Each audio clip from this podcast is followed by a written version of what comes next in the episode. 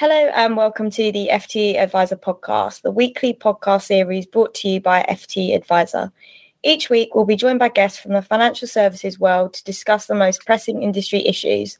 I'm Amy Austin, Senior Reporter at FT Advisor, and today I will be discussing the idea of a statement season with Steve Webb, former Pensions Minister and partner at LCP, and Tom McPhail, Director of Public Affairs at the Landcat.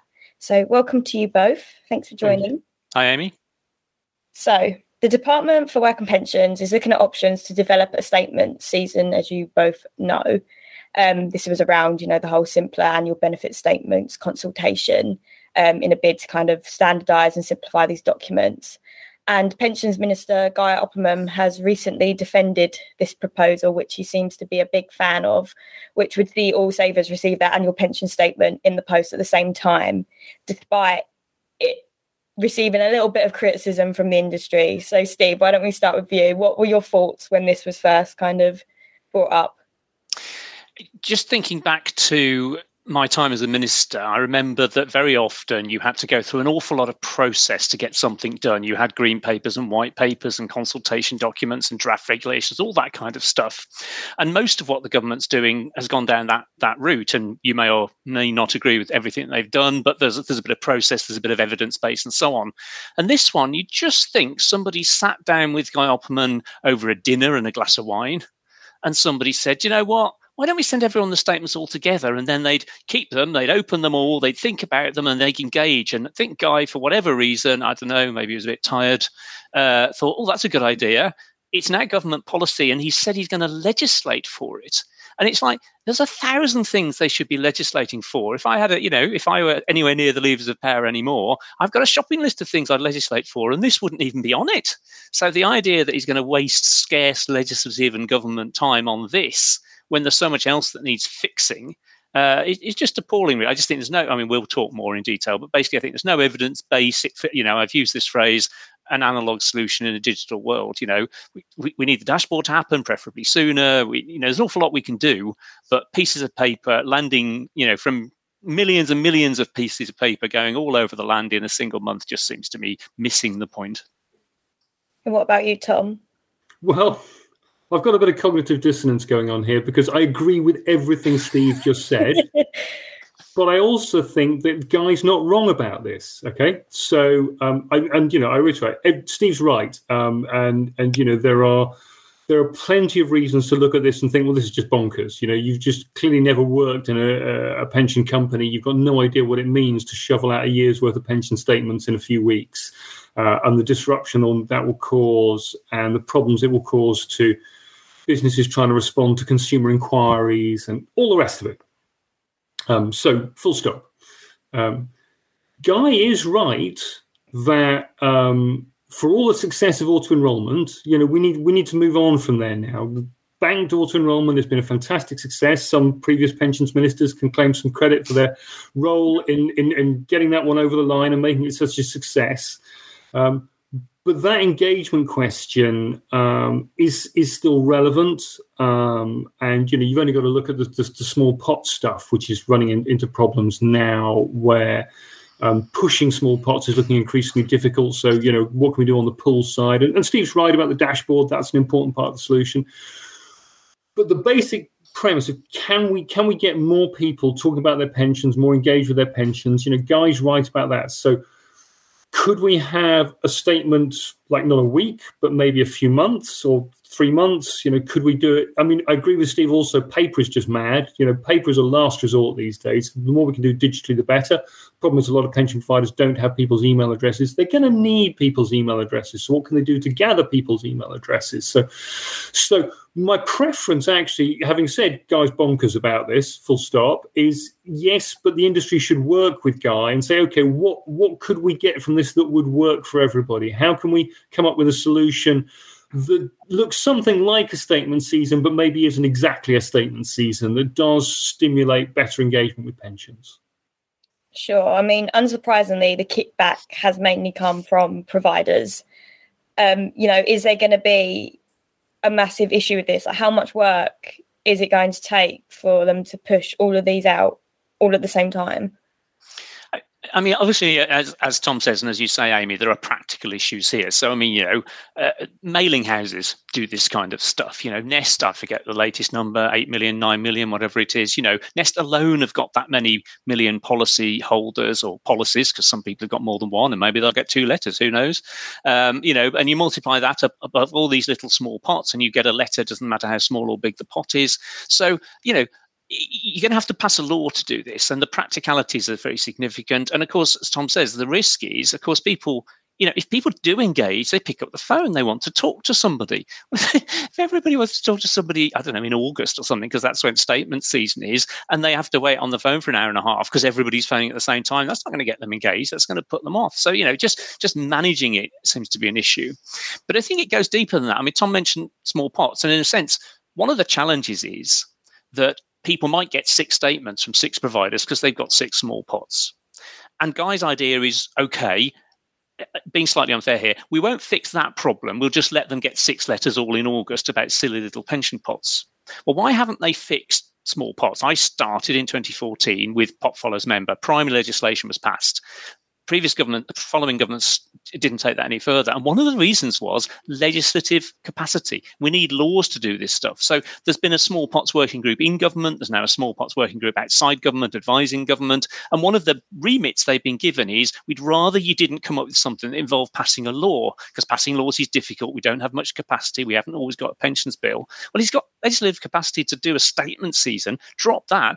Do small pot consolidation, then you don't get 6 statements in August. You get 1 for a decent sized pot that you are, as Tom says, going to engage with. That's a better solution.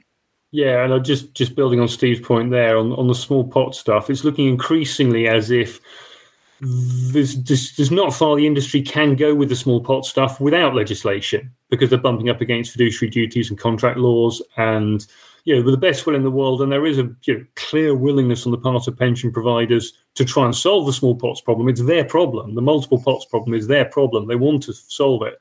But there's a limit to how far they can go without legislative intervention.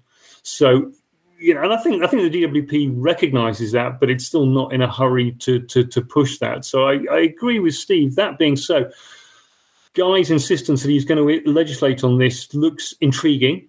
And also, it's hard to understand exactly what that legislation would look like in terms of what precisely it would dictate to the pension providers around how and when they would send their statements out, without immediately binding them into a very rigid straitjacket that would almost certainly quite soon afterwards prove to be inappropriate for some reason because of the pace of technology improvements.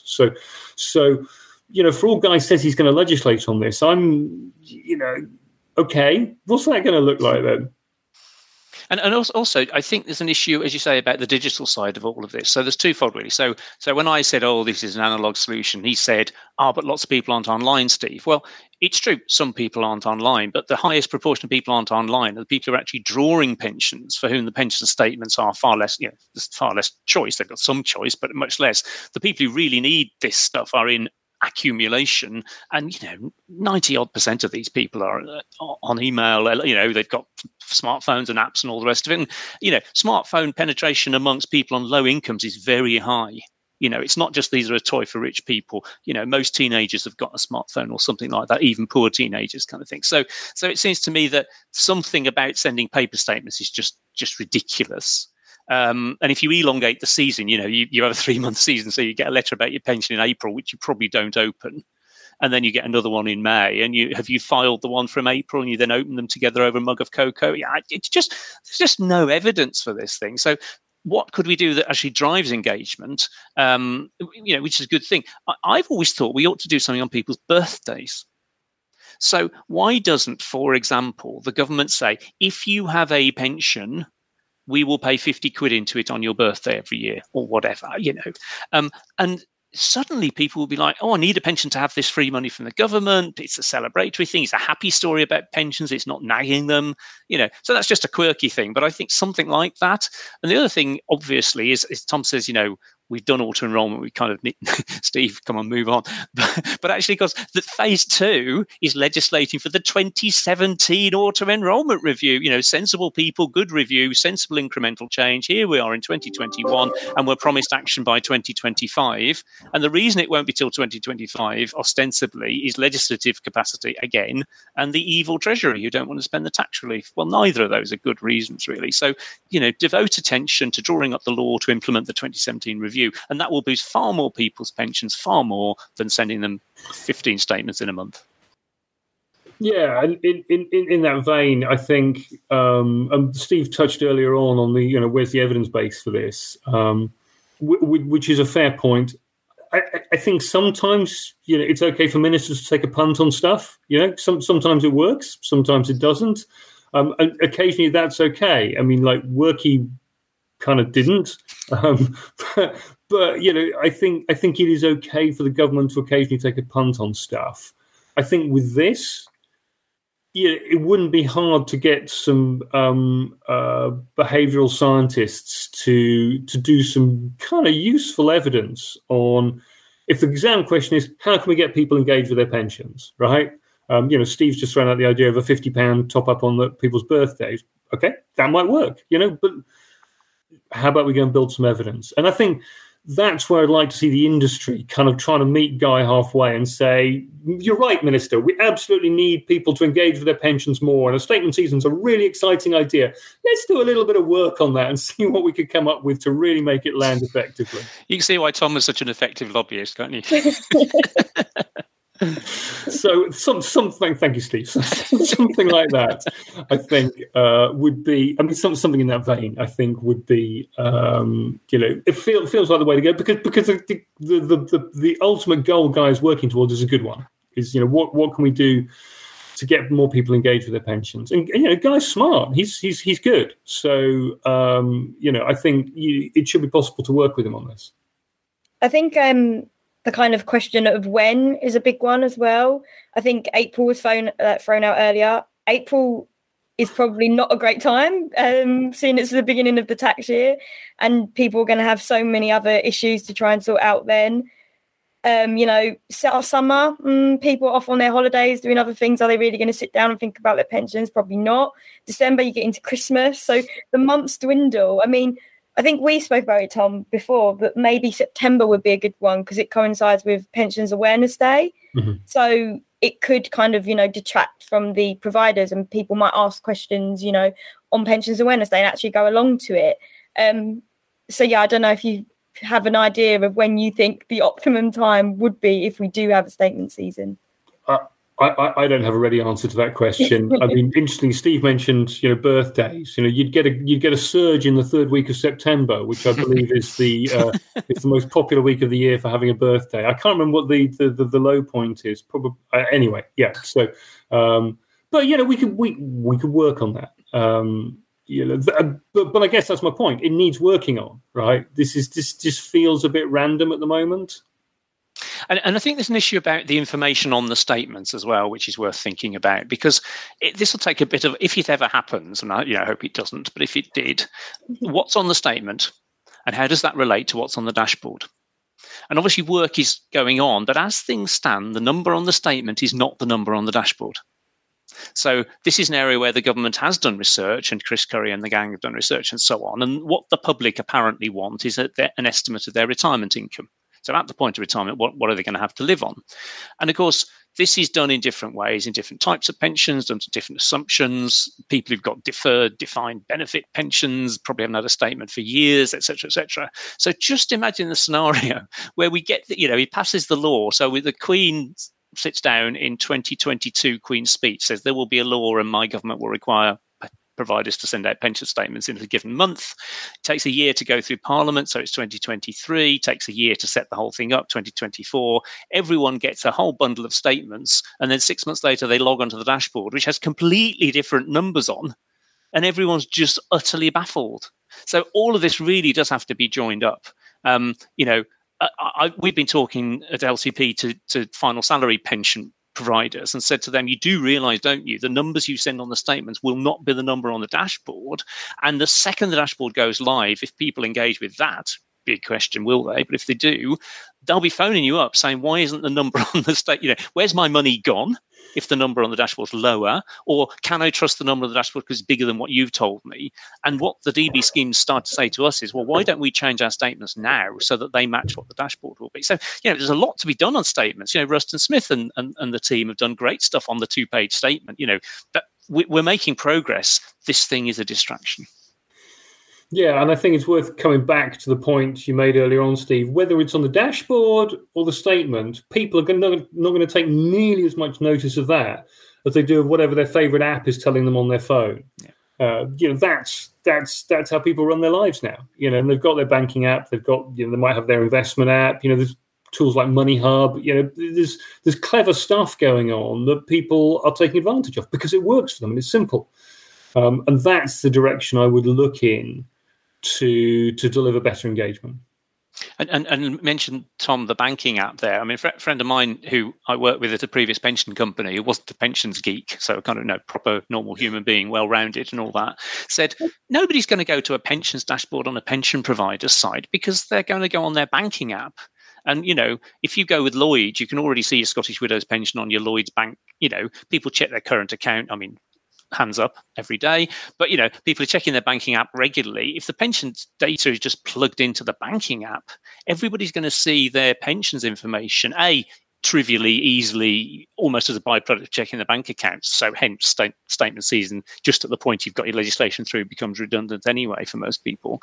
But also the bank environment is a very particular one, isn't it? So if I was a bank who did pensions, I'd host a pensions dashboard on the current account app, and then I'd have a line at the bottom to say, we can't see this data. You know, you might think we can, we can't actually see what's on here, but it looks to us like you've got a pension. We do pensions. Would you like us to phone you up so that you can consolidate all your pensions with us? You know, that's the real disruptor that's coming down the track. You know? Yeah, agreed. And do you think, you know, we're going to get this ideal world where everyone sits in the pub with their pension statements and has a good old chin wag about it? I mean, personally, I can't say that me and my friends would ever do that. Come off it, Amy. When they know what you do for a living, I bet they all say, oh, what's this pension thing at work? I don't know. Surprisingly not. I get more people asking me about pensions now than I used to. So it's because we're getting older, Tom. That's what. Yeah, that's probably what it is, Steve. But I think you know, the underlying levels of interest in pensions has gently crept up over the last 10 years. And I think pension freedoms is an important part of that. You know, you just have freedom and choice, and that's both a good thing and a challenging thing. But, you know, people are bored of me saying that. People still come up and thank me for pension freedoms and nothing else I ever did. But, you know, because people say, you know, I wanted to use this pension pot for this purpose. I wouldn't have been able to do it. I could. That's great, kind of thing. So people, you know, I always think the funny byproduct of pension freedoms is that DB was the gold standard, DC was the ugly duckling. And now you've got all these people, for good or ill, desperately wanted to get out of DB for the flexibility and choice of DC. So, you know, we do have a world where people do have lots of choices, and people will, I think, engage as they get nearer to retirement. The challenge, I think, so I think at Royal London had what they call 5, 4, 3, 2, 1 letters. You know, you get something 5 years out, 4 years out, 3 years out, etc. You can do a variety of things. But my worry about all the kind of guidance and advice stuff is so focused on at retirement. And, you know, at a previous firm I worked for, they said people would ring up and ask for their money, and we would say, go to Pension Wise, and they say, why are you trying to stop me getting my money? Because they've made their mind up at that point. So all the engagement, I think, you know, personally, I'm quite relaxed about 20-year-olds and 30-year-olds and 40-year-olds even just going with the flow, being auto-enrolled, auto-escalated, all that stuff. I'm not too worried if they're not too engaged. I think engagement will come, but midlife MOTs, warm-up letters well ahead of retirement, you know, there is that transition, and clearly more needs to be done. And I don't see the statement season as being part of that, really. Yeah, and to finish, I think, you know, we can't really leave scams out of this, but there has been worries that, you know, a season where everyone knows they're getting their statement could, you know, open up doors to scammers. You know, it's a prime time for them. I don't know if you have any thoughts on this, Tom. It's a risk. Yeah. So, and I think the FCA, the pensions regulator, and others have put in a lot of good work to try and mitigate the risks posed by scammers. You know, a lot of times they failed. People are still losing their money. I I think we saw one of the side effects of pension freedoms was an upsurge. And you know, I agree with Steve, pension freedoms, like, a lot of good stuff came out of that, some challenges too. One of the challenges was an increase in scam activity. And if you poke the ant's nest with a stick and stir it up once a year, you know, the scammers will be there. And I think a particular issue is people move house and they never would dream of telling their pension company they moved house. And certainly if they're not being very organised on, you know, forwarding of mail or whatever, or for example, you know, you might forward your mail for 3 months after you've moved house or something, but the statement season is 6 months after you've moved house. So none of the pension companies know where you live. The mail forwarding has stopped. And within a few weeks, all of your pension paperwork is arriving in the wrong place together. So, you know, someone ill-disposed has kind of got all the tools they need, really, all the account numbers, all the, you know. So that's an additional risk. I mean, even without that, I think it's a terrible idea, but that just makes it worse. Steve, Tom, thank you so much for joining us. Tune in next week where we'll discuss other goings-on in the industry.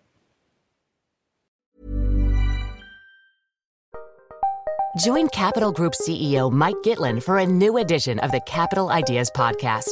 In unscripted conversations with investment professionals, you'll hear real stories about successes and lessons learned, informed by decades of investment experience. It's your look inside one of the world's largest asset managers. New episodes are available monthly. Subscribe wherever you get your podcasts. Invest 30 minutes in an episode today.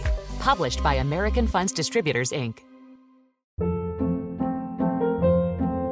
Hold up. What was that? Boring. No flavor. That was as bad as those leftovers you ate all week. Keke Palmer here. And it's time to say hello to something fresh and guilt-free. HelloFresh. Jazz up dinner with pecan-crusted chicken or garlic butter shrimp scampi. Now that's music to my mouth. HelloFresh. Let's get this dinner party started. Discover all the delicious possibilities at HelloFresh.com.